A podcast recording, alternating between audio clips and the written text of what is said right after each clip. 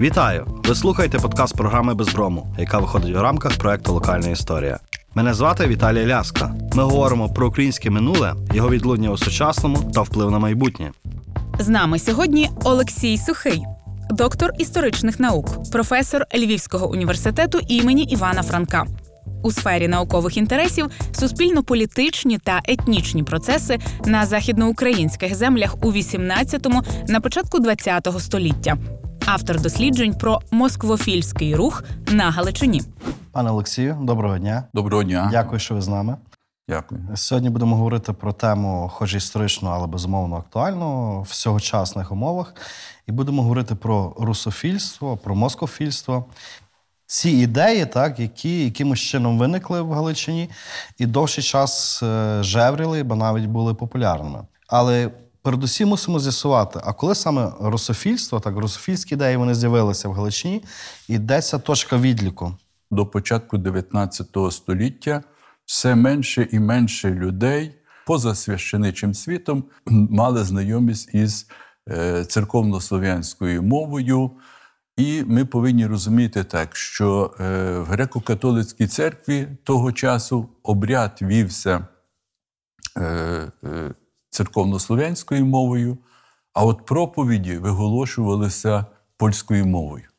І проповіді виголошувалися, скажімо, якщо ми візьмемо Львів, околиці, от, е, почали виголошуватися українською мовою в 1836 році. Ну, Ми знаємо, що русалка Дністровая була опублікована в 1837 році.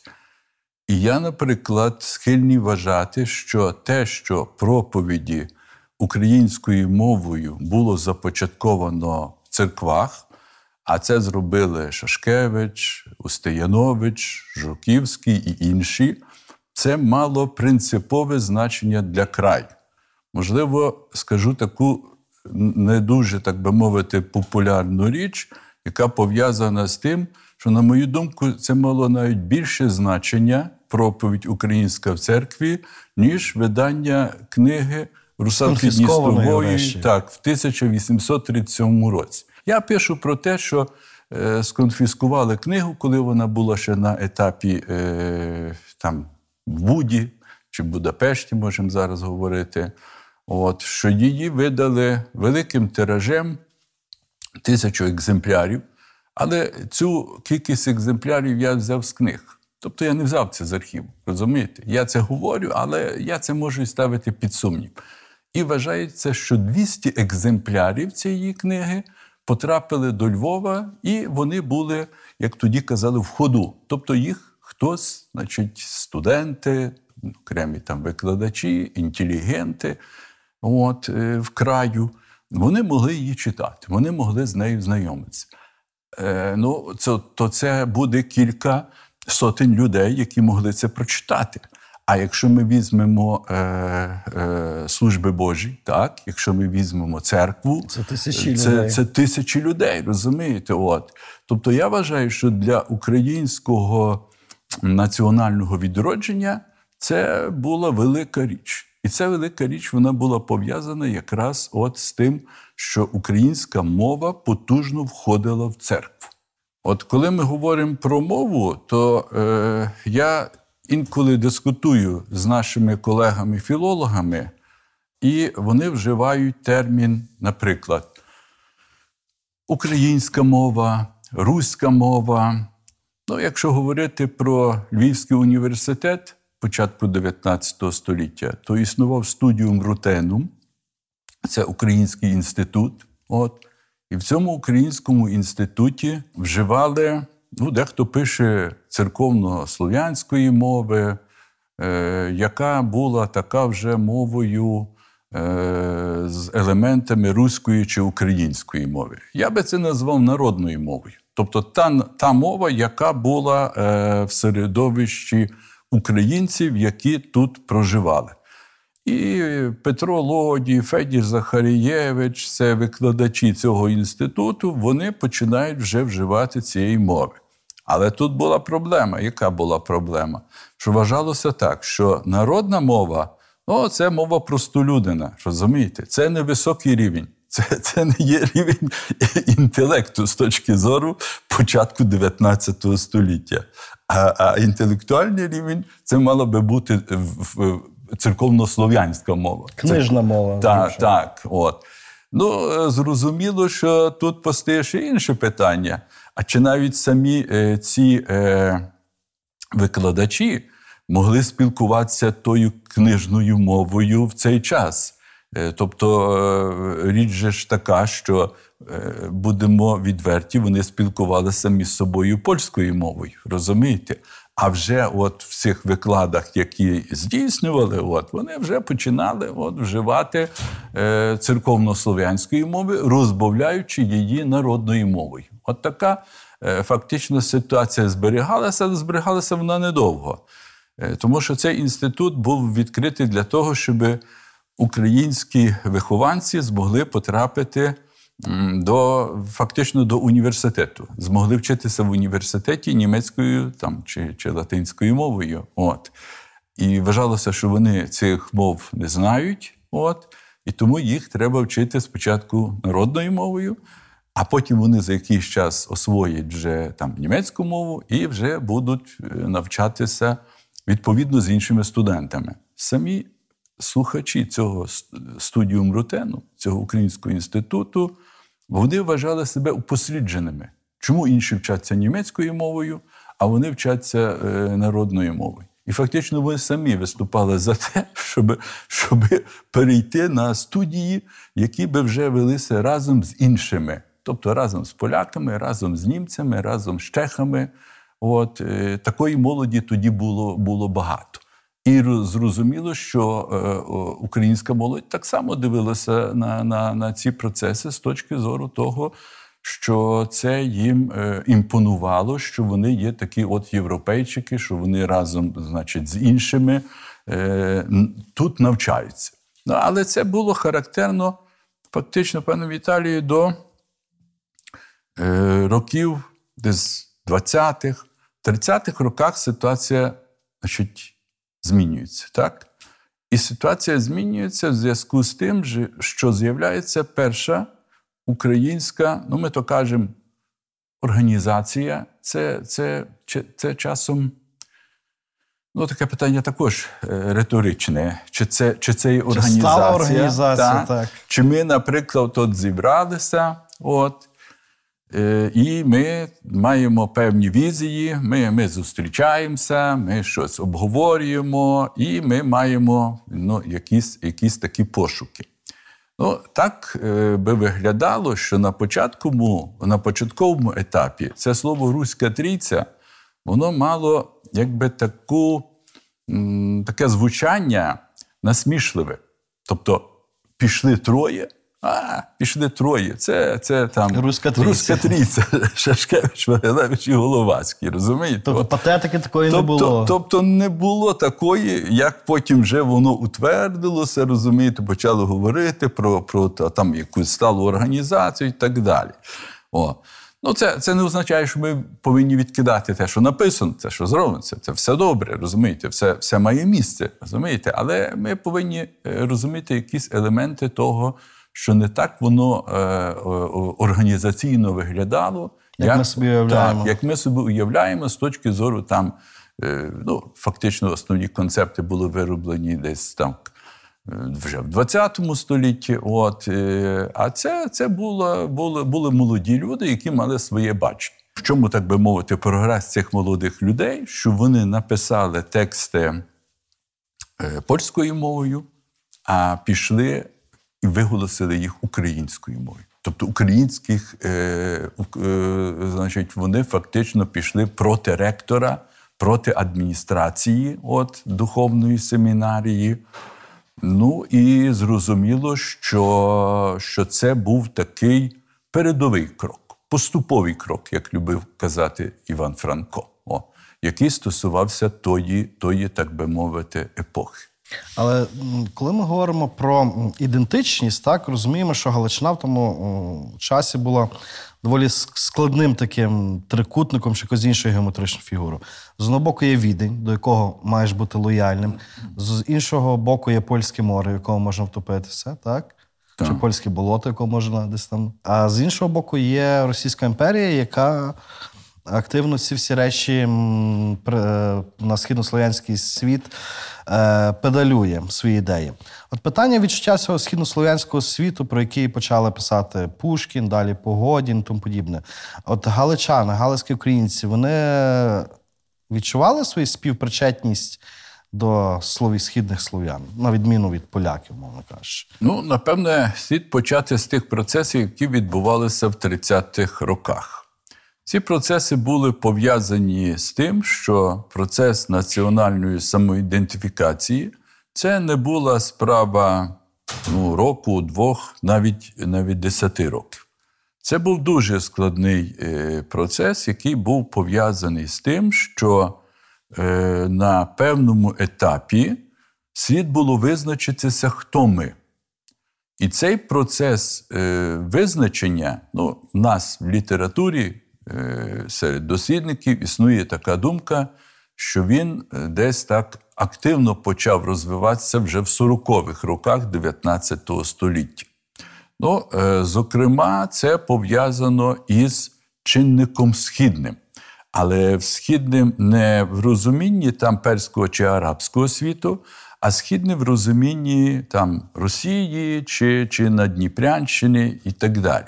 Тобто тут головне питання яке?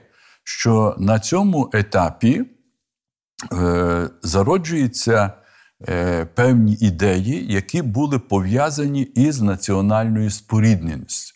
І ця національна спорідненість, вона фактично е, кристалізувалася протягом 30-х-40-х років, навіть більше 40-х років. З чим вона була пов'язана? Вона була пов'язана з тим, що певна частина громадянства тут в Галичині починає розуміти, що на Сході, зокрема, це мова йде про українські землі, тобто землі на Дніпрянщині, про Київ, е, проживає таке населення, яке розмовляє тією ж мовою народною, що і населення, яке проживає в Галичині. І от тоді е, це в Михайла Гарасевича виникає ідея про спорідненість одного кореня, ну, скажімо так, про спорідненість етнічного кореня. Е, В своїх аналах, які він написав, це 43-ті, 40-ві роки, скажімо так. От Гарасевич підкреслює думку про те, що населення, яке проживає на Волині, на Поділлі, е, на Дніпрянщині, це люди одного корня із місцевим автохтонним населенням, яке проживає в Галичині. Розумієте? І оця ідея спорідненості, спорідненості з Сходом, з, з, з українським сходом на цьому етапі, вона, так би мовити, стає дуже-дуже е, дуже активною. Тепер про російський бік справи. Е, В нашій літературі утвердилася така от думка, що був московський професор Погодін, що він приїжджав до, до Львова, так, і що коли він проїжджав до Львова, то е, він утворив тут якусь, так би мовити, колонію, і в рамках цієї колонії формувалася е, е, оця е, ідея спорідненості із Росією. Ну, відразу скажу, що це перебільшення.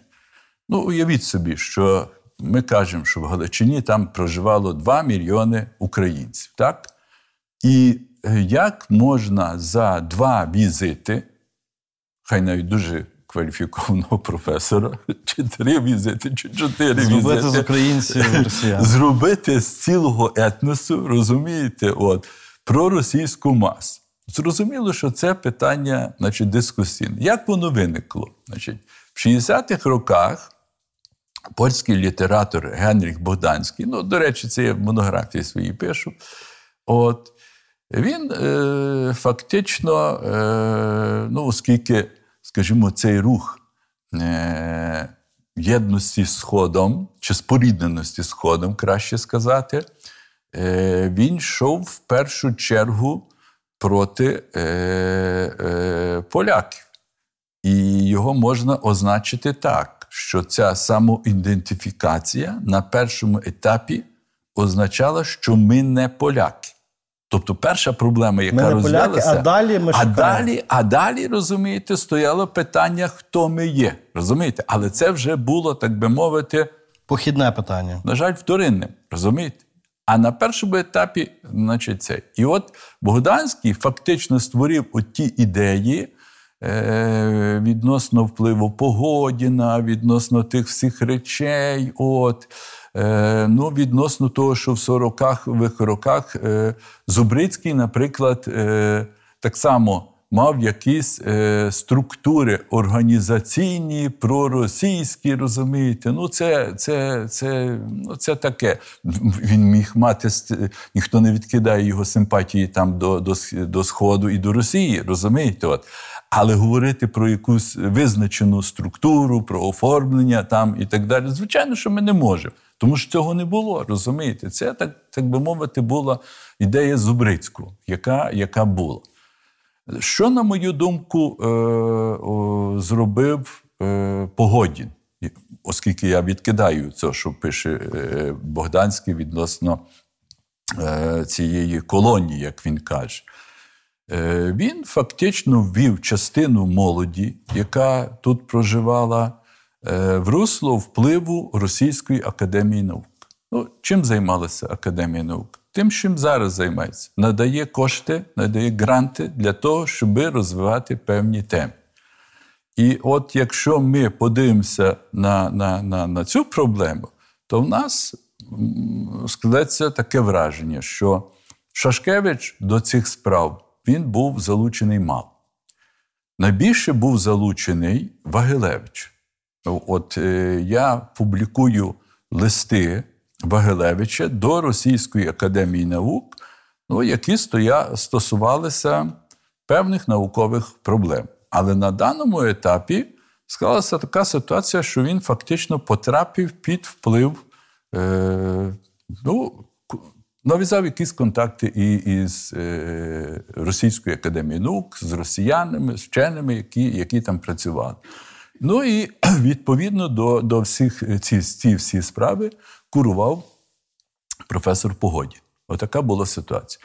На наступному етапі, ну, звичайно, що е, багато е, в сильнішій мірі до цього був долучений, е, був долучений Яків Головацький, який так само починає брати участь в цих проєктах, і ці проєкти реалізуються е, до певного часу.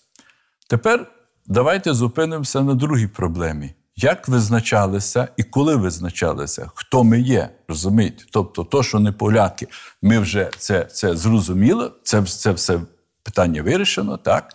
Тепер друге, хто ми є? Якщо подивитися е, такий переломний момент, де пройшло це е, самовизначення, то зрозуміло, що таким переломним моментом був, була весна народів. От, були ті процеси, які відбувалися в 1848-49 роках, і не тільки відбувалися в, в Австрії, в Галичині, розумієте, а вони відбувалися фактично е, в усій Європі. І от в ході цих процесів ми ще від Василя Подолинського кажемо так, що Чотири визначилися партії, так так, визначилася там одна партія, яка е, значить, була е, російське орієнтована, друга партія, яка була орієнтована. Ну, російське це не означає на Росію, тому що Київ і, і Надніпрянщина це так само була Російська імперія. Розумієте? Це Ну тут дуже важливо розрізнити, де є, умовно кажучи, орієнтація умовно на велику Україну, так, а де властиво на Петербурщину, Москву. Так, ну е, на, на цьому етапі, тобто на етапі фактично 40-х років, це Київ і Надніпрянщина. Розумієте? От. А ця орієнтація вже на Москву, але я пізніше про це скажу, вона проходить вже в 60-х роках 19 століття. Вона проходить дуже потужно і вона зв'язана з організаційними змінами, які відбулися в Російській імперії. Тобто, як Санкт-Петербург дивився на ці процеси, що тут відбуваються, і так би мовити, він почав все це використовувати. Ну, була там проавстрійська партія, пропольська партія. Ну і зрозуміло, що е, була потужна е, українська партія. На жаль, е, оцей елемент сили, ця частина політикуму, вона проявила лише протягом 1848-51 років, тобто до того часу, коли існувала головна Руська Рада. Я дуже часто звертаю увагу на іншу річ, яка пов'язана не тільки з головною Руською Радою, а яка пов'язана з такими регіональними радами. Тому що, наприклад, була рада там в Яворові, була в інших таких містечках, таких е, повітових містечках. Але це свідчить про те, що от в цей політичний рух е, входили вже не, не, не то, що ми говоримо там про Руську Трійцю, чи говоримо там про Зубрицького там в 40-х роках, а входило дуже багато людей. Розумієте? Тобто е, вони збиралися, вони організаційно зростали. От. Е, ну, ясно, що вони висловлювали підтримку австрійському монарху. Тобто вони збирали сили тих гірських стрільців, які повинні були десь стояти в горах от, і слідкувати за тим, що там угорці нічого не зробили поганого для, для Австрії і, і, і, для австрійського е, цісаря.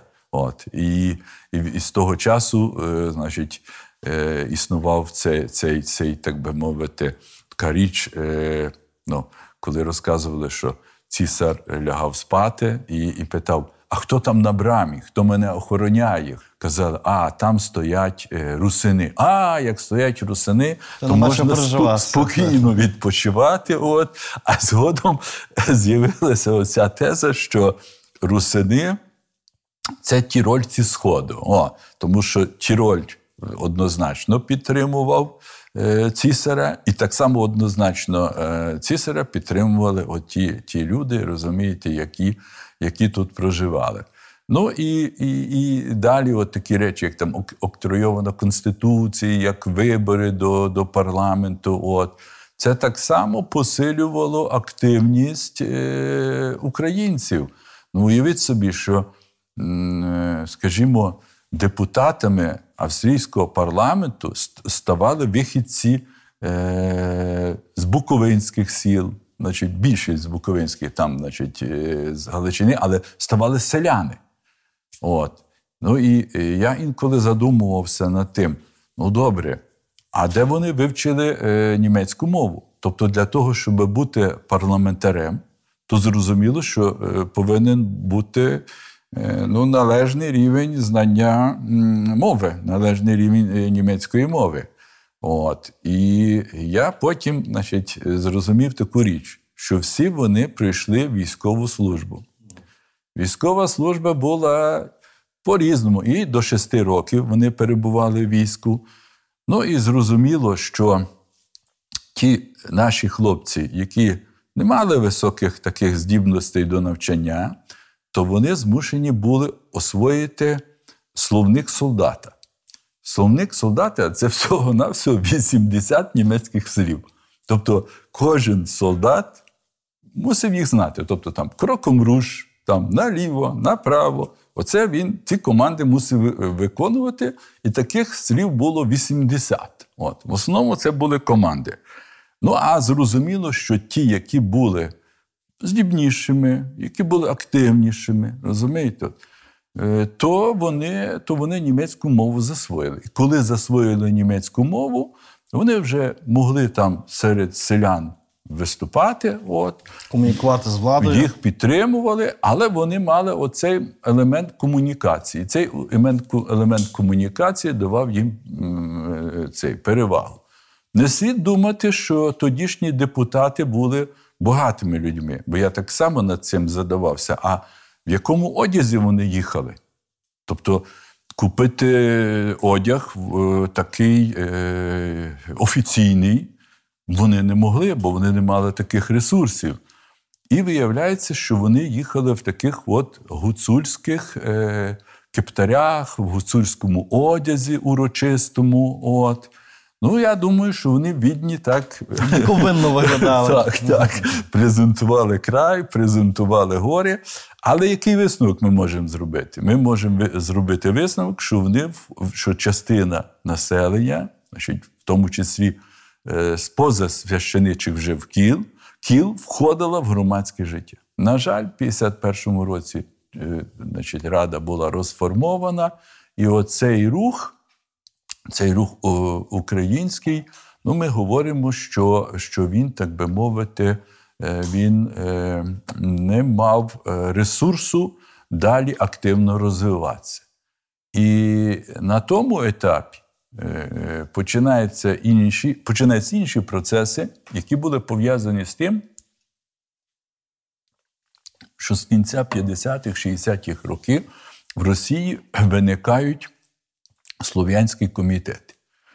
Тобто, ми знаємо, що в 40-х роках фактично оформилася теорія е, офіційної народності. Уварова, так. Так, значить, православ'я, самодержав'я, народність, з'єднання царя з народом на основі православної віри. Православна віра фактично стає не вірою, а, а державною інституцією. От, ну, церква мається на увазі. От, стає державною інституцією. І тут е, цей процес е, йде, йде в кількох напрямах. Ну, один з напрямів це боротьба за святі міста, місця, тобто намагання Росії е, заволодіти Босфором, Дарданели, протоками, вплинути на Балкани. От, е, Відвоювати гріб Господній. так, Так. йдуть до гробу Господня. Друга річ, що, що є чинники, які цьому можуть сприяти. А цьому чинники можуть сприяти словенські народи на Балканах. От. І від цього часу, тобто від ще, ще практично раніше, але від цього часу це вже оформлено ідейно. От. Це допомога братам слов'янам, які, які проживають на Балканах. От. І під ці ідеї, які в 19 столітті акумулювалися як ідеї допомоги, вони фактично е, в свідомості певної частини населення на Балканах і донині існують. Серби, От. приміром, так. Так, так. Ну і от в зв'язку з тим можемо говорити, що тут з'являється і питання, яке було пов'язане із Галичиною. Тобто, е, напевне, з 60-х років, 60-х років ми можемо говорити, що Галичина е, стає ну, Галичиною під прицілом вже Росії. Що Росія починає спочатку е, через своїх різного роду представників інспірувати ті процеси, які проходять. Ну, е, тут ми переходимо до питання, яке буде пов'язане із фінансами. Тобто, як Росія фінансувала е, ці, ці е, політичні е, речі, які відбувалися в Галичині, ну і як це питання виглядало. Ну, е, скажімо, е, е, Олексій Міллер, дослідник, якого ми всі добре знаємо, от, він вважає, що Росія ці кошти перші, він це називає субсидіями, вона надавала якраз е, от, е, е, пресі. Тобто йшлося про те, щоб сформувати там ну, газета Слово і інші видання. От, і ці видання були е, в полі зору Росії, фінансувалися Росією. От. І зрозуміло, що в цих виданнях е, ці видання, які фінансувалися Росією, це був, так би мовити, початковий етап. От, е, з'являються е, е, русофільські діячі. А на тому етапі, коли цей процес е, пов'язаний е, з Росією, то я думаю, що е, ми можемо говорити і про те, що цю течію слід можна назвати і москофільською, тому що в Галичині Франко і інші вони називали цей процес москофійським процесом, ну, але це вже стосувалося 80-х, 90-х років 19 століття, коли ця орієнтація, про яку ми говорили на, на Київ е, і е, орієнтація на, на Дніпрянщину, переросла в орієнтацію на російські офіційні, офіційні чинники. Ну, е, є багато речей, які е, стосуються цієї проблематики. Ну, перша річ, що політичні діячі русофільського толку намагалися передовсім виокремитись в, такому е, політично-правовому е, напрямі, який би був пов'язаний з тим, що вони як окрема одиниця беруть участь в політичних виборах, тобто, е, значить, формують свої можливості е, політичні. Друга річ це річ, яка пов'язана була з тим, що е, в цих умовах вони е, активно розвивають, передовсім через пресу, е, власну штучну мову, яку ми називаємо е, язичія. Дехто каже, що це наречія. Ну, це язичія, це, тобто це штучна мова, яка була створена із церковно-слов'янської мови. е, Польської мови, е, елементів української мови і, і, і так далі. І е, фактично цим язичієм вони користувалися до початку ХХ століття. На початку ХХ століття, вже в середовищі е, молодшого покоління москофілів, йде дискусія з тим, щоб не бавитися в язичія, а щоб перейти на, На російську. російську мову. Десь фактично після 1909 року оце вже питання, те питання вирішується. Ну, е, тепер, щоб, так би мовити, урізноманітнити от, е, е, нашу розмову, то я хочу продемонструвати окремі речі, які стосуються е, е, того, як російські офіційні е, кола от, підтримували, підтримували. Тут трошки треба буде почекати, що так, все, знайшов. Річ в тому, що оці, ця книжка Москофійство збірних документів і матеріалів це матеріали, які я відписав, тому що е, в Москві існує архів зовнішньої політики Російської імперії. І в цьому архіві існує заборона. Тобто е, в цьому архіві ви не маєте права копіювати, от, переписувати цілком документів, ну, знімки робити і так далі. О. Ці, е, ці, ці речі були зроблені мною фактично в 90-х роках, а в 2001 році вийшла ця книжка. Е, е, Я особливо її не афішував, тому що розумів, що реакція в Росії буде негативною, і мене до цього архіву вже більше не допустять.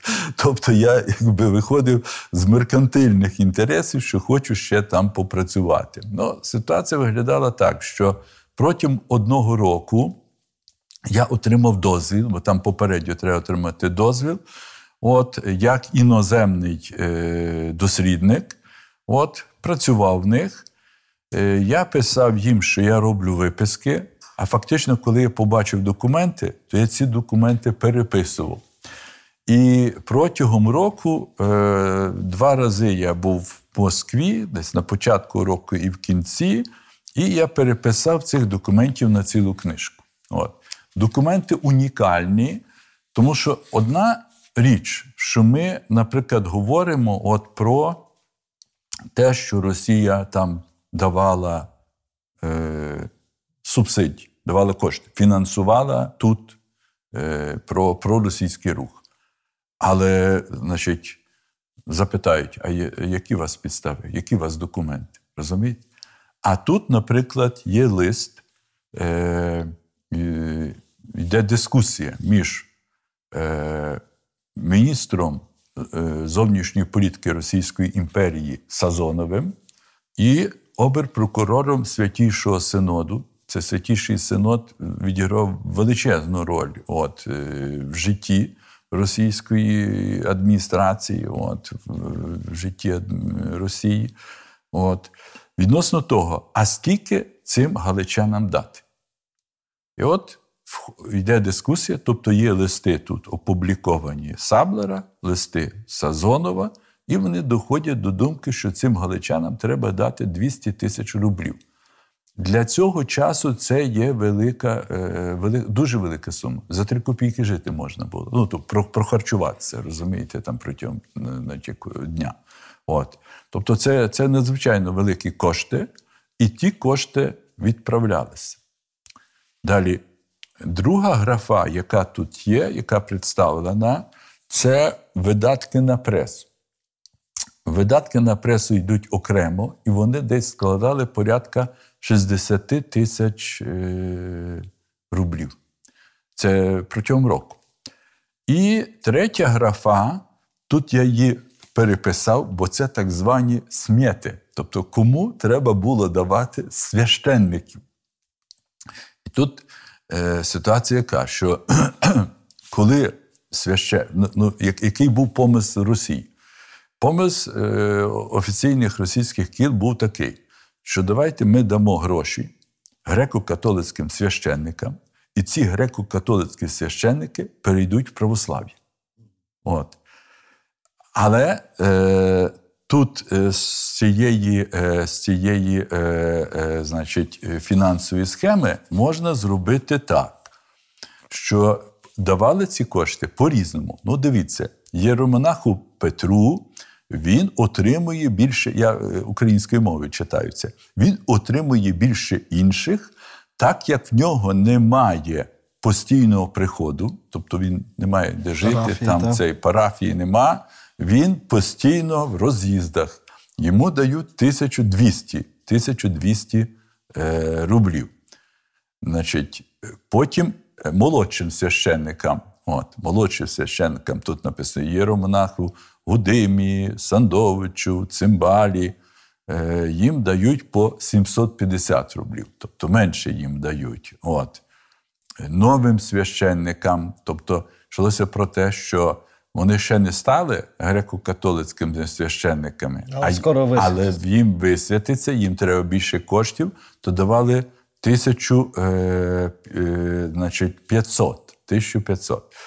Ну, наприклад, на Лемковині. От, на Лемковині. Вони тримали під полем зору Лемковини, ну, православну, значить, от, е, то їм давали три тисячі. А пишеться, чому дають три тисячі? Тому що він там будинок мусить побудувати собі. Він мусить там закріпитися, і він мусить себе е, дуже добре е, значить, почувати. І от дивіться.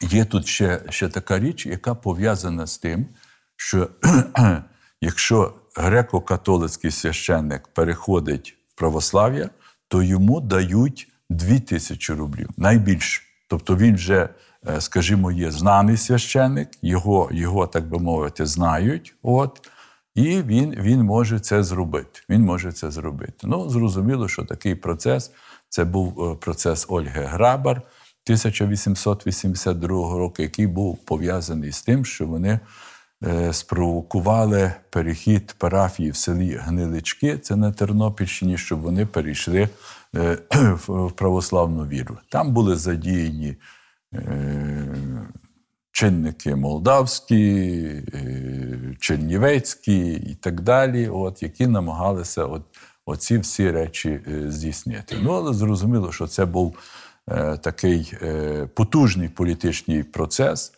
Зрозуміло, що австрійські чинники розуміли, що це є справа Росії, що це за кошти Росії відбувається. От. Але от е, цей процес, якби, е, який був пов'язаний з переходом православ'я, він був е, фактично ну, до, до, до Першої світової війни. Але чи багато перейшло парафій греко-католицьких православ'я? Не перейшли. Не перейшли. Спроби були. Спроби були. Так, але, але не перейшли. Я тут інше хочу ще сказати, що е, я знайшов матеріали, я не пригадую вже, чи вони війшли е, в цей збірник, які стосуються Гавріїла Костельника. Річ в тому, що на початку 20 століття Українська греко-католицька церква вела дуже активну таку місійну е, роботу. Тобто, скажімо, е, українці виїжджали на роботу сезонну до Франції, там, до, до Німеччини, там, в інші краї, от, е, на Балкани. Там. І зрозуміли, що вони перебували там певний проміжок часу, і до них з пасторськими місіями приїжджали священники. Як правило, це були молоді священники, ну і, як правило, це були священники інтелектуально потужні. Тому що вони повинні були себе чути добре в Франції, знати мови, розумієте, вони вирізнялися з свого середовища Галицького, це були священники. От в таких місіях був е, Гавриїл Костельник.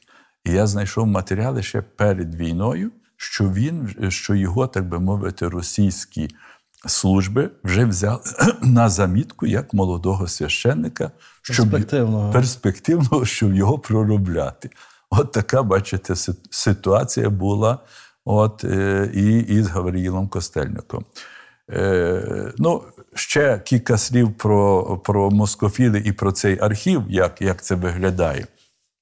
Е, в архіві існує е, ну, така заборона на користування е, описами фондів. Тобто там не, не, не, не існує така, така річ, якщо ми, наприклад, приходимо в архів, то ми беремо е, фонд, так, і ми читаємо, які справи Що є в лежить. в цьому фонді. І ми бачимо, що там лежить, і ми даємо, розумієте, е, тоді замовлення, і, і це все нормально приходить.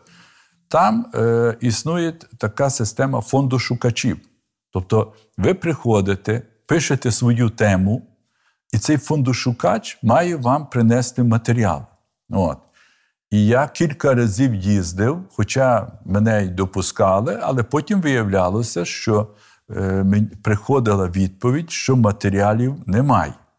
І от е, в Львівському університеті довгий період часу е, проректором з наукової роботи був хімік, професор Євген Гладишевський. Зараз, до речі, е, це його син, академік Євген е, Гладишевський, також проректор з науки нашого університету. Так от я приходив до Гладишевського батька е, і просив його, щоб він підписав для, ну, для того, ну, для ваги, розумієте, от, це відношення, яке я готував. І з Москви постійно приходила відповідь. Це ми робили кілька разів. От, е, я вже навіть прізвище цього е, начальника архівного відділу, прізвище його Агафонов, він постійно підписувався, що матеріалів по вашій, е, вашій темі дослідження не виявлено. От, у мене цей лист є. І я коли сказав, кажу, що якщо я буду перевидавати цю книжку, в мене ще є інші матеріали, які не війшли, то зверху на цій книжці я, я поміщу е, цю відповідь із е, е, архівного управління Російської Федерації, що матеріалів немає. Розумієте? А тут, а тут є ціла книга тих матеріалів, які от цей процес представляють. Так що отака справа з архівом. Але коли ми говоримо про москофілів, так ми говоримо переважно, ну так чи інакше еліту. Це священники, це можливо вчителі і тому подібне. Але якщо говорити про загальний зріст там е, галицького українства, воно було в своїй більшості селянське, так. То вони якось відчували ці ідеї, на яких їх ретранслювали священники чи хтось інший. ретранслювали, і можу вам сказати, що е, е, та робота, яку проводили священники, ну, вона була, вона була такою, ну, я би сказав, навіть такою значною. Розумієте?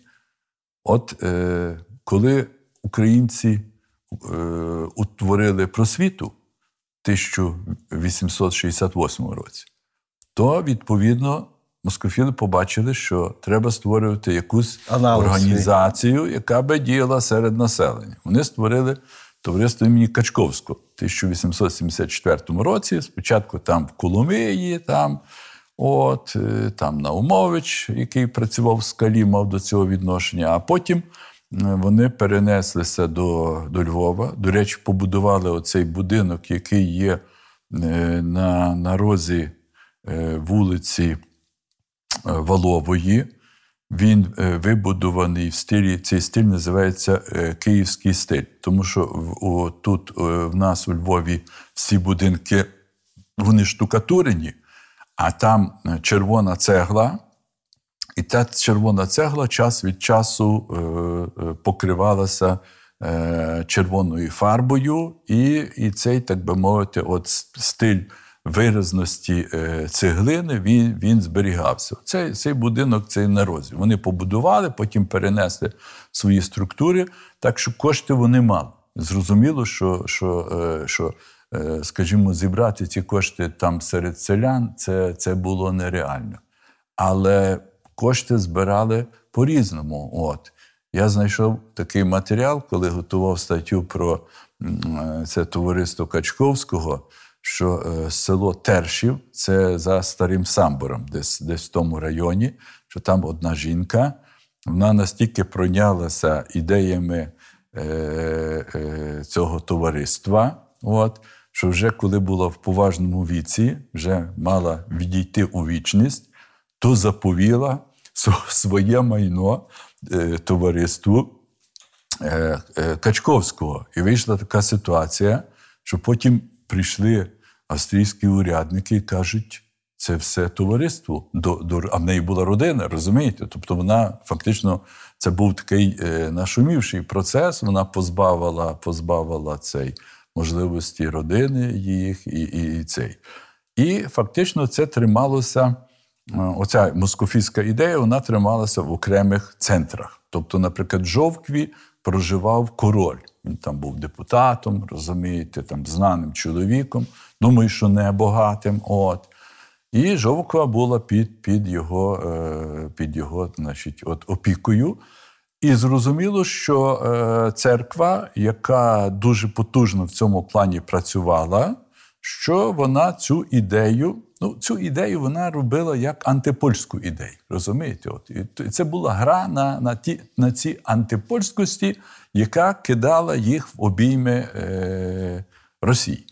І, е, наприклад, е, це, це коли я там про короля, про Дудикевича говорю, це вже був такий період, що на практиці це виглядало так, що діти багатьох з них, особливо там лідерів москофійського руху, вони вже проживали в Санкт-Петербурзі. Вони мали нормальні умови.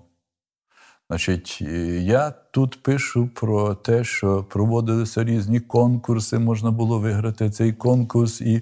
і, і Насправді і, все простіше. так, так? так. Тобто, це, це було таке максимальне сприйняття, і передовсім, значить, це сприйняття, яке було пов'язано із фінансуванням. Тобто ці фінанси йшли, і зрозуміло, що в середовищі певних осередків оця ідея от рускості вона зберігалася. От я читаю, наприклад, там листа. Дудикевич пише село Смереків. Це якщо їдемо до Жовки по дорозі, значить, е, з правого боку є село Смереків. Я не знаю, чи там є цей ще е, будинок, в якому вони проживали. Е, Тобто Дудикевич своєю родиною, але він пише так, що от ми тут, значить, називає там на російський манер там Авдотя Петровна, образно кажучи, свою дружину, і ми сидимо, ми там переживаємо, ми там думаємо, розумієте, от це. Тобто він постійно нагадує про себе, значить, от, що він є, що він проводить цю, цю діяльність. От. Ну і зрозуміло, що це відбивалося в середовищі селян. Тобто, я, кажу інколи нашим колегам, що я їду от до Жовки, там є село Сопошин. Ну, то думаю, що в Сопошині. Е, Ну, зрозуміло, що, напевне, є греко-католицька церква, але окрім неї, напевне, є і православна. Тобто є тут, так би мовити, та ідея е, рускості, вона переросла е, в Ну, Дуже так, так. так, в таку, в таку от е, т- таке, цей. От. Ну і ще тут є е, от, е, така річ, що росіяни дуже активно використовували от то, що ми зараз бачимо пропаганду, пропагандистів. От дивіться, я е, е, розмовляю з своїм колегою. Е, Він е, народився в селі е, Жулин, це біля Стрия. І в Жулині е, польський вчитель вдарив українського хлопчика. Ну, невідомо, як, як там сталося, що цей, тому що е, вірити російській пресі і пропаганді Ну, там ми не можемо. хлопчики, так.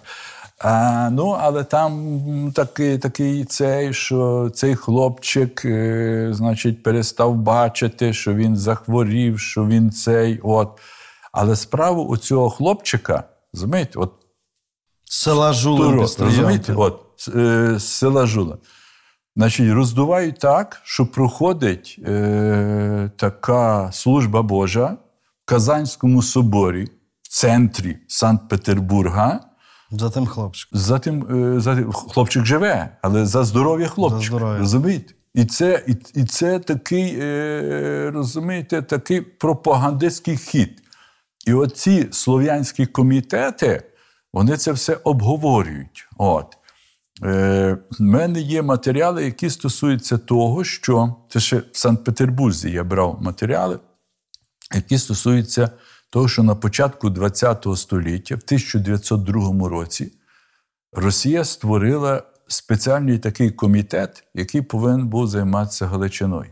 Він називається вже не просто Слов'янський комітет, він називається Тетянінський комітет. А Тетяна це була дочка царя Миколи II, яка опікувалася от е, цим всім речем. Ну, невідомо, чи вона опікувалася чи ні, але було використано е, так, такий от е, хід зроблено, що це Тетянінський комітет, і цей Тетянінський комітет.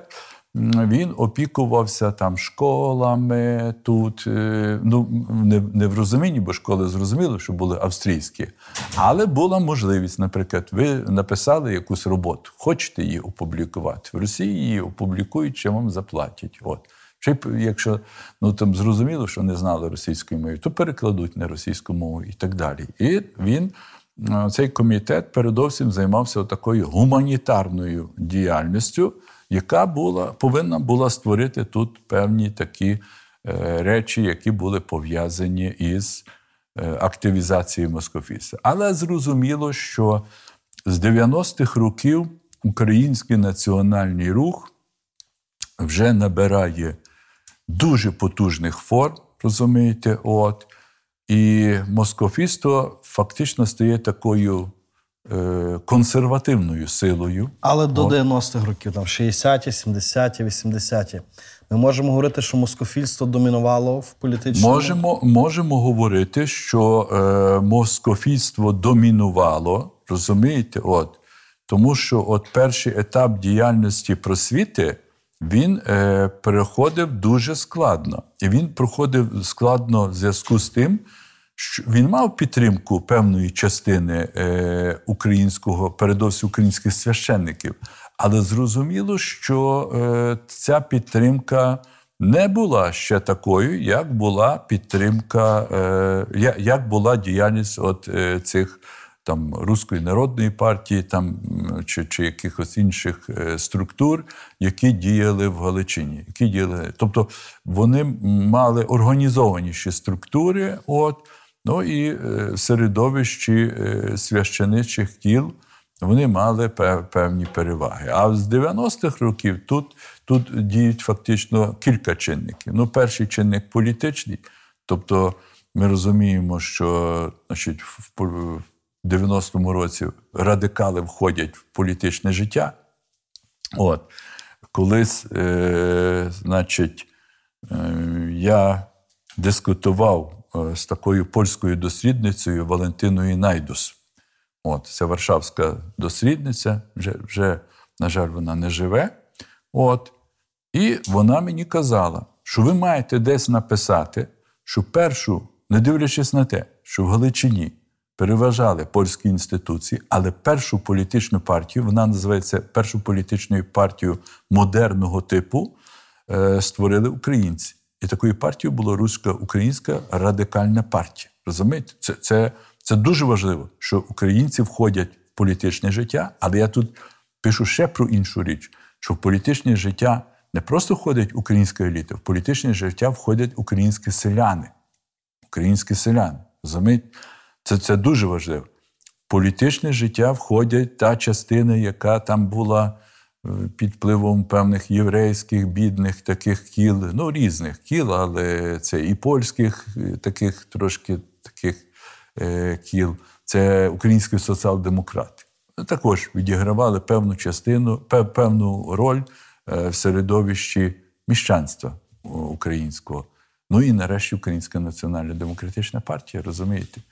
Е, Існування цієї партії означало, що українці виходять ну, на рівень е, того, що їхня діяльність стає активною в Відні, в усій державі.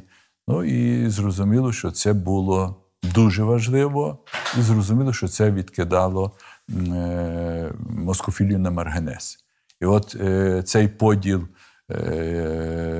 москофійської партії на ну, старокурсників і новокурсників, який відбувся в 1909 році, він повинен був ре, реанімувати москофісту в нових умовах. Але ці нові умови вже були такими, що реанімувати цей е, процес, от, е, зрозуміло було, що не, не вдалося. Не, не, не, не, е, цей, не, не, мав перспектив. А москофіли в тому часі, так ми говоримо, друга половина 20 століття, верніше 19 століття, початок 20 століття.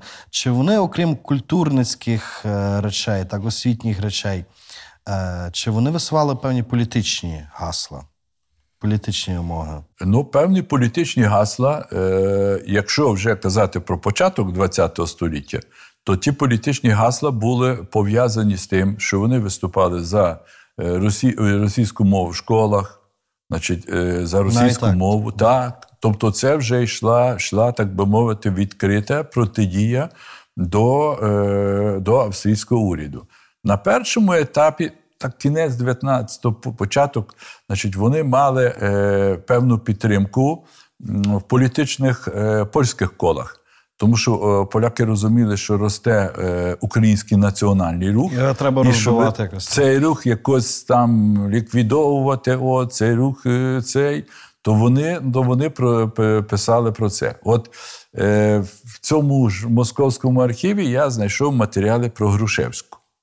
Вони стосуються того, що Грушевський професор Львівського університету, от, і е, в Кракові проходить нарада такої всехпольської організації, і на цій нараді такий, такий політичний діяч Фелікс Конєчний виступає з ідеєю, що давайте займемося серйозною компрометацією Грушевського з тим, щоб Грушевський е, поїхав з Львова, з тим, що він би не працював в Львівському університеті. Тому що поляки розуміли те, що е, е, національна ідея вона була прив'язана до певних персоналій. Тобто вона була прив'язана до Франка, До вона Грушевського. була до Грушевського, до Кості Левицького, до Юліана Романчука. От. І зрозуміло, що, що в цьому напряму поляки закликали до того, щоб щось робити, щоб щось діяти. От. І я вам скажу так, що якщо ми підемо в наш е, обласний архів, там 26-й фонд, це фонд Львівського університету, то ми ж побачимо, що найбільше скарг було написано на професора Грушевського. Тому що він там е, не дуже добре володіє польською мовою, ще там щось. От, е, ну, е, значить, його політичні погляди, що він там підтримує от ті ідеї, які висувають студенти е, Львівського університету, тобто боротьба за український університет у Львові, оцей весь рух, е, зрозуміло, що, що вони намагалися, вони розуміли, що, що так би мовити, національний український рух відкидає, заперечує собою це, це москофістство, і москофістство стає явищем штучним. Явищем штучним. Ну і тут, напевне, е, декілька слів треба сказати ще про москофісту в період Першої світової От, війни. властиво, от навіть не в період першої, а як е, от москофіли, які вже в принципі майже виродилися, так? е, от, от зустріли Першу світову війну, і як вони жили в переживаннях, очікуванні цієї першої світової війни. Бо це був шанс, що російська армія прийде і. Е, шанс був, і вони так думали. І російська армія прийшла. Так, російська армія прийшла, але ситуація виявилася значить, дещо іншою. От я своїм колегам, юристам розказую таку річ, що прийшла Росія до Львова, так? Ну, Галичину, Галичина, так, вона. І, значить, якою була адміністрація? Тобто москофіли вважали, що як прийде Росія, То вони стануть чолі всього. то вони стануть е, керувати і так далі. Але граф Бобринський не, не був, так би мовити, е, так однозначно не довіряв значить, москофілам. І, наприклад, суддів залишили всіх. Тобто всі судді, які працювали при Австрії, Залишились. залишилися і працювали при Російській імперії. Тільки їм сказали, що коли вони будуть виносити вирок, що вони не казали, що це іменем е, австрійського цісаря, А російського царя. іменем російського царя. От, от в, то, в тому полягало, а вони всі залишилися. От. Я маю дуже багато таких от речей скарг, що вони не задоволені тим, що це все відбувається, що, що так би мовити, їх е, до того процесу не долучають. Ну, я думаю, що е, тут, було, тут був кілька чинників, які були пов'язані з тим, що е, москофіли все-таки були консервативними людьми. Розумієте? От. Ну, і їх вплив, е, вплив, так би мовити, ну, не був таким, як вплив, е, наприклад, навіть тих е, представників польської адміністрації, які були, зрештою, навіть українців. Розумієте? От. І в тому проміжку часу, це був короткий проміжок часу, розумієте, ніхто їх е, особливо не поміняв. Тобто, хіба лише якісь окремі з них отримали такі посади. Ну, тепер інша справа це справа Телергофа і Терезин. Так, які вважаються символами страждання. Так. Ну, е, скажу вам так, що якщо ми е, будемо от, весь цей процес представляти, то ми побачимо, ну, зрозуміло, що е, ці люди, оскільки вони діяли проти е, Австрії, так, оскільки вони були е, такими от, е, людьми, які були в руслі російської політики, то вони були заарештовані. Але суть е, в тому, що оця ідея е, мучеництва, чи в Талергофі, чи в Голгофа, так так, це все, це все теж елемент російської пропаганди. Розумієте? Де вони ці процеси явно, явно перебільшують. Явно перебільшують. Тут є інша річ, яка пов'язана з тим, що коли відходила російська армія, то російська армія забрала з собою українців, які проживали особливо на Холмщині. Розумієте? Ну, ми маємо різні дані. Значить, також не дуже цим даним довіряю, тому що вони фактично взяті з книг, а не, а не шляхом, так, шляхом пошуку. Ну і тут, пане Віталій, давайте подумаємо з вами, а як це можна порахувати? Тих, тих людей, Біженців, яких, так. яких забрали, і це. Ну, кажуть, півмільйона, розумієте? І це все було скеровано на, на Ростов. От. Ну, це те саме, що, що зараз ми бачимо Донецьк, Луганськ, що відбувається, розумієте? Аналогічна річ, розумієте, що їх, що їх забирають в Росії. Те саме було тоді. Значить, тобто тих людей забрали. От. Ну, в часи там буремні до 1923 року хтось з них повернувся, хтось не, не повернувся. Але більшість, зрозуміло, е, не повернулася, і поневірялася, можливо, і загинули, розумієте. Тобто доля цих людей була надзвичайно складною.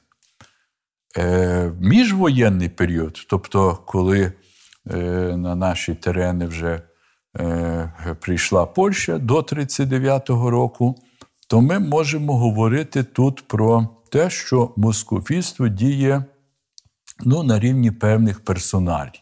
Ну, тобто, наприклад, ми знаємо, що там родина Дудикевичів, е, значить, Дудикевич молодший, мав, мав відношення до, потім до, до радянської влади. А це москофільство, воно дорівнювало радянофільство, так? ні, воно не дорівнювало, розумієте? От, наприклад, дехто каже, от, наприклад, що якщо взяти там е, комуністична партія Західної України, Ось. що в КПЗУ, е, в- КПЗУ за національним складом. Е, ну, наведу вам такий приклад. Наприклад, осередок КПЗУ в мене є стаття по цьому, тобто я там вивчив. От. Осередок КПЗУ, наприклад, в Збаражі нараховував 31 особу. З них 29 люди єврейської національності. Тобто, переважне число це були представники е, єврейської національності от, і українці. Ну, але зрозуміло, що українці, які були в цій партії, це були українці, ну, як би зараз хтось сказав, націоналісти. Тобто це українці, які відстоювали національну ідею. Тобто про якесь москвофільство, розумієте, говорити І е, не можна. Ну, було кілька етапів. Перший етап це був етап, коли почалася українізація, тобто частина цього руху, частина інтелігенції, вони були, так би мовити, до цього процесу залучені. Ну, вони щиро повірили, що, що цей процес буде проходити. Це десь 23-й, 24-й рік, 24-й Грушевський повернувся в Україну. Там, значить, от. Ми писали колись таку роботу про Михайла Лозинського, там інших. От. Я навіть знайшов такого, це, напевно, його псевдонім, е, такого агітатора, Романюк його прізвище. Ну, але це, думаю, що це не його справжнє прізвище. Е, Це, це служби дали йому це прізвище, що він агітував по європейських столицях, що йде українізація, і давайте переїжджайте. Повертайтеся. Повертайтеся, повертайтеся, будемо будувати. Знаємо приклад родини Крушельницької. Так, так, е, цей. І от, от цей процес е, проходив, але потім почався вже зворотній процес, який був пов'язаний із голодом в Україні. Розумієте, зрозуміло, що громадськість знала про це. От. І е, КПЗУ на це також реагувало відповідно, через що в 38-му році була розформована е, Сталіним і, і цей.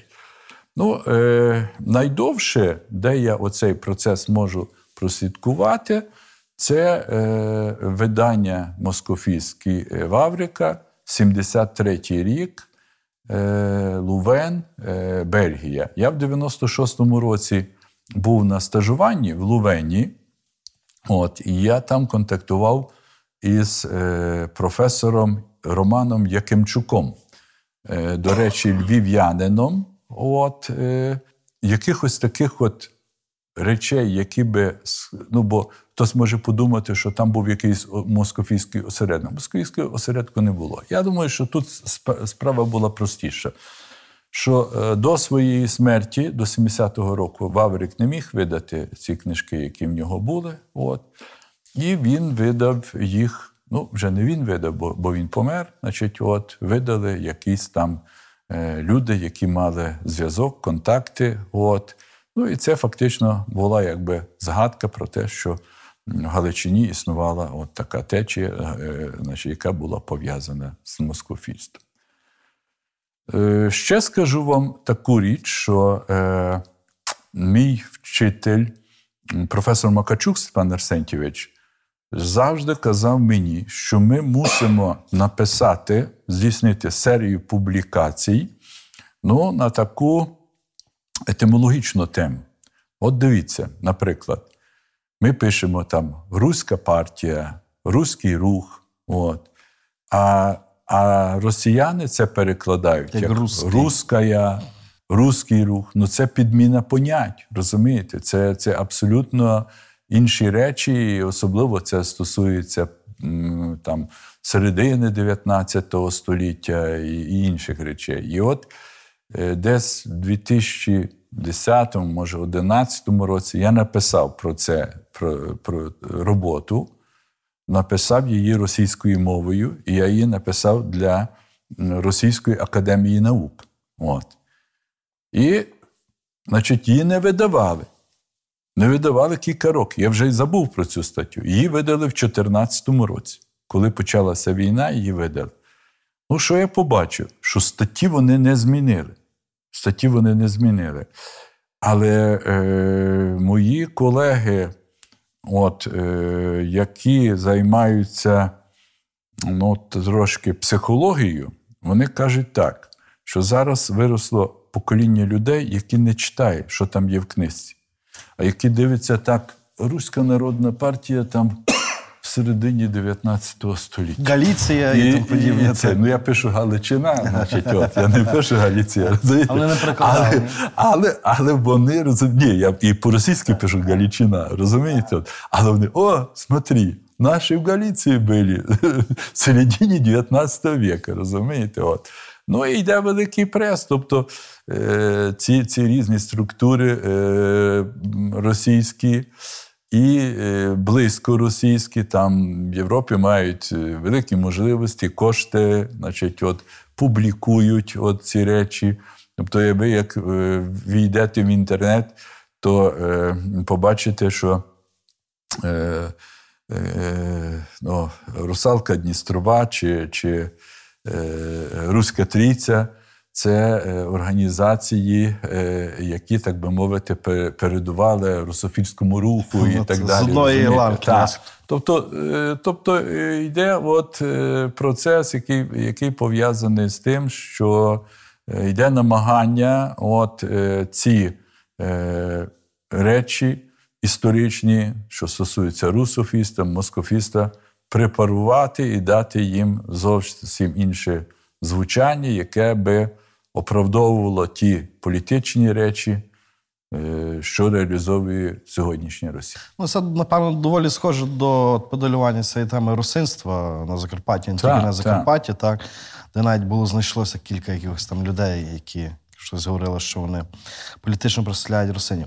Але якщо говорити про Галичину і цю ідею москофільства, бо з одного боку, ну як зараз тепер, так, з одного боку, яка Галичина, е, Галичина національна, яке москофільство. З іншого боку, ну, ми розуміємо, що Після Другої світової війни Львів певний час був російськомовним містом, так? І чи Росія, в принципі, от е, на вашу думку, е, сучасно розглядає можливості якоїсь рецепції москофільства, якогось знову ж таки роздмухування з нічого, але все ж таки вогню? Ну, я думаю, що е, вони, так би мовити, це можуть е, використовувати сьогодні. Тобто, значить, дивіться, зараз ця, ця концепція штучно створена. Це ж не Путін написав, це значить в якихось наукових кулуарах написали про єдиний народ. А для того, щоб е, цю, цю, так би мовити, тезу розвивати, то вони будуть брати от ті речі, які пов'язані, значить, з москофільством. Розумієте? Що, що там в середині 19 століття Богдан Дідицький писав, що в один час навчитися розговорювати по-русски, що це дуже близько, що це, що це, це розумієте, є, так би мовити, певна етнічна основа. Ну і зрозуміло, що вони, що вони це, це будуть використовувати. Вони мають, наприклад, там навіть реанімували, я дивився ті старі книжки, такий був Мал, Малкін. Він у нас ще коли був, е, окрім університету, у нас був педагогічний інститут, там, де 27 школа зараз то там, там працював такий професор Малкін, то він всю цю літературу, яка виходила в 19 столітті, він її назвав руська література. Тобто, розумієте, зараз, зараз він, значить, використовується, зараз його, е, так би мовити, використовують. Ну, з точки зору того, що вони роблять от, власну візію, яка, яка стосується. Тобто реанімують ті старі штампи і достосовують їх до, до сьогоднішнього дня. Для мене було несподіванкою, що ще перед 2014 роком от в Галичині дуже активно діяла така скаутська організація Галійська Русь, так, яка оцю тему Першої світової війни дуже сильно піднімала на свій щит, і де, в принципі, лунали такі речі ну, явно москофільські. Тобто розуміємо, що тут історія може бути використана в такий ворожий спосіб. як Віталій, значить, тут річ така, що я е, з- пам'ятаю, що вони приходили до нас, але вони не говорили, що вони Галіцька там Русь. Вони просто говорили, що от вони займаються доброю справою, бо є могили Першої світової. Війни. І от вони під, під, цей, під цю, так би мовити, справу е, пам'яті полеглих воїнів Першої світової війни, вони фактично займалися от цією справою. Я думаю, що, що це, ця річ е, значить, вигідна була кому? Передовсім вигідна була Росії, і зрозуміло, що за, за цими всіма справами стояла Так, ці всі русські доми культури Так, і тому подібне. На- на- Народні такі центри, чи культурні центри, чи цей, от, які, е, які розвивалися, вони також переслідували певні речі. А от е, у Львові ви кажете про мову російську. Ви пам'ятаєте Геннадія Миколайовича Кипаренка, нашого викладача з вами?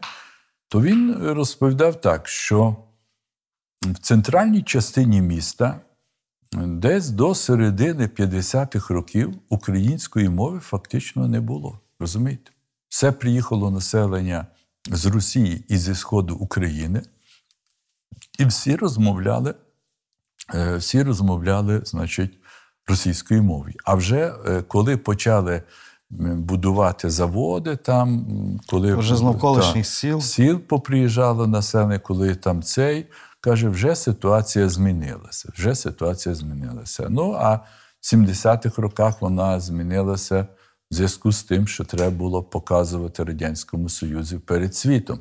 Виявилося, що всі вищі е, навчальні заклади, серйозні університети, там Харківський, Київський, там історія УРСР була, але її читали російською мовою. О. А е, єдиний університет, який показували для того, щоб показати, це був е, Львівський університет, де більшість предметів викладалися українською мовою. І навіть е, ці е, люди, які там приїхали в основному єврейської національності із е, Санкт-Петербурга, Москви, розумієте, ви ж пригадуєте, що професор, Бород, професор Гросман читав нам лекції, значить, українською мовою, розмовляв з нами українською мовою. Ну, я думаю, що це була казівка обкому партії, що, що, це, що так проводити, бо треба було показувати перед світом, що не все не все Не це. все русифіковано. Так, це коли ми були в Білоруському університеті, в Мінську. От, то ми здивувалися, що в них історію Білорусі, ну, Білоруський РСР читають російською мовою. От. Ну, ми приїхали додому, там кажемо, бачите, що там російською мовою читають. Вони кажуть, та ви каже, е, зверніть увагу на те, що в Київському університеті також історію Читають російською читають російською мовою. Ну, такі от були Типова процеси. практика. Так. Пане Олексію, щиро вам дякую за Дякую. цікаву і предметну розмову. Пане Олексію, який історичний міф, на вашу думку, найбільше шкодить сучасній Україні? Ну, дивіться, якщо говорити про е, міфи, то я думаю, що є, е, є міфи, які створилися в різні е, епохи. І зрозуміло, що е, ці міфи ми по, по-різному можемо е, сьогодні трактувати і розуміти. Ну, наприклад, е, міф про воз'єднання України з Росією, про Переяславську раду е, 1654 року. Е, Цей міф Радянський Союз, от, на мій погляд, він його проводив не чер- тільки через літературу, книжку, то, що читали. От. Е, Він е, проводив через те, що показував певними речами людям, наприклад, які приїжджали е, з України в Москву, що це є велика подія для не тільки для України, але й для Росії. Виглядало так, що якщо ви приїжджали на вокзал, то цей вокзал називався Київський вокзал. Якщо ви виходили в метро, е, то ця станція метро називалася Київська. Вона була, напевне, найбільшою, бо вона була на, чотир... на трьох поверхах розташована, і там ходили ці поїзди на трьох е, цей. Е, Вся станція метро була в мозаїці битв козацьких, Переяславської ради і, і інших речей. Якщо ви виходили значить, на площу перед, перед е, цим е, вокзалом, то ви бачили пам'ятник Тарасу Шевченку. Якщо ви кидали свій погляд далі, то ви бачили е, таких будинків сталінських е, було побудовано сім, один з них називався Готель Україна.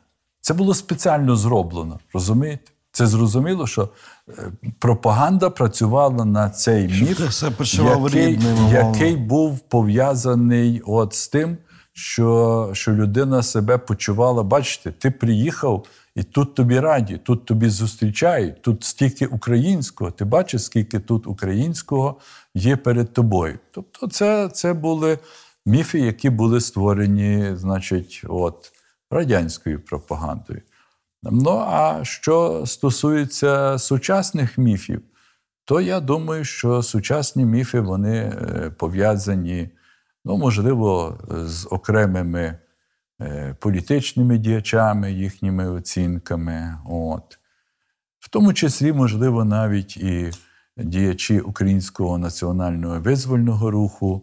Одні представлені більше, другі представлені менше.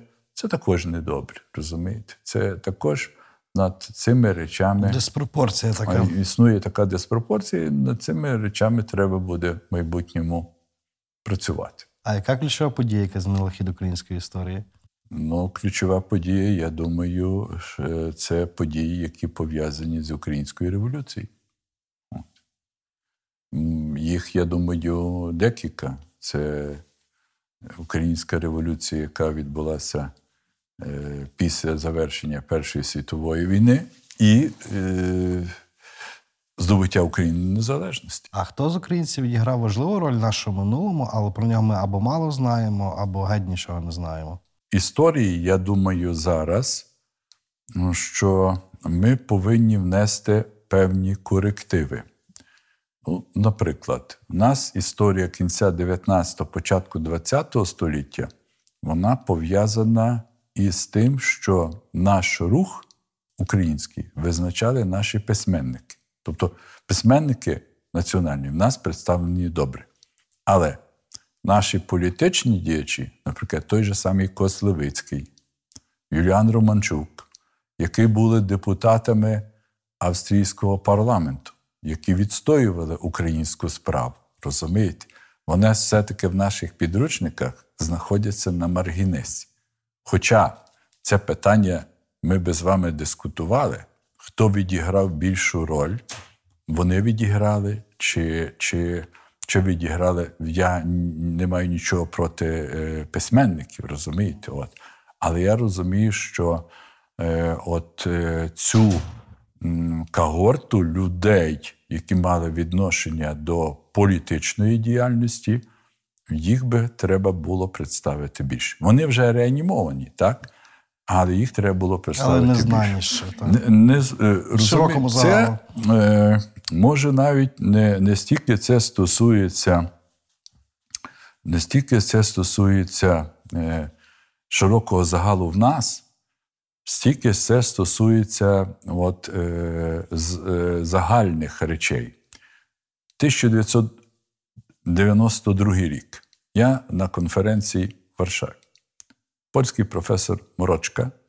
Він не є е, людиною, яка заангажована в українську політику чи особливо переживає за, за, за Україну. Він є, так би мовити, нейтральною особою. І він мені радить, що вам треба зробити. Вам треба персоніфікувати свою історію. Коли він мені сказав про це, я подивився, що в жодній енциклопедії російській, англійській, е, Левицький, Романчук не представлені. Розумієте?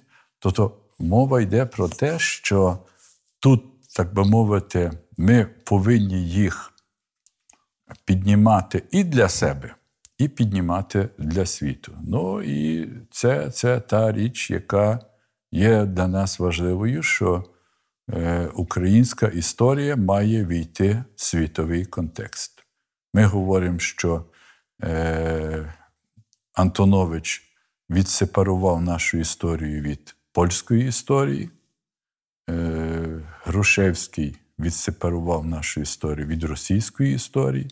Ну, а завдання майбутнього покоління інтелектуалів полягає в тому, щоб ця історія війшла у світовий контекст. Я думаю, що це, це, це є дуже важливо. Продовжіть, будь ласка, фразу Історія важлива, тому що. Ну, історія важлива, тому що вона є е, важливою з точки зору того, що вона є вчителькою життя. Тобто, що багато історичних процесів, які відбувалися, вони є важливими з точки зору побудову певних концепцій на майбутнє. Але з другого боку, ми говоримо про те, що історія вчить того, що вона дуже мало вчить, тому що кожне покоління не завжди вчиться на помилках історії, а хоче пройти ці помилки особисто. І в цьому і специфіка, і реалії історії. За Володимиром Винниченком українську історію не можна читати без брому. От наскільки зараз стереотип нації жертви нас визначає? Якщо е, подивитися на, на цю фразу, яка була сказана Винниченком, то треба виходити з тої епохи, де, де він перебував. От. Е, ну, він правий в тому, напевне, що українську історію слід е, вивчати, слід будувати, слід писати не тільки на поразках, а на прикладах е, нашої упертості, наших перемог, наших звитяг, наших вмінь. От, це треба показувати. Ну а стосовно Винниченка, я думаю, що він був дуже пригнічений. От, е, недавно з'явився такий фільм про Францію, про французьке село, де жив Винниченко. І там м, запитували тих людей, які живуть в тому селі, от, чи вони пам'ятають, що в їхньому селі жив такий от відомий діяч, лідер український, от, української революції, письменник, от, чи він був. Виявляється, що ніхто цього не знає. Але я думаю, що якщо би там жив і якийсь французький діяч, то це не означало, щоб ті люди, які проживають в цьому селі, дуже, так би мовити, цікавилися і цим французьким життям. факт цікавий. Але факт цікавий. Так, факт цікавий. Я думаю, що, що він е, перебував а, дуже, дуже, ну, дуже складних умовах, в тому числі і матеріальних.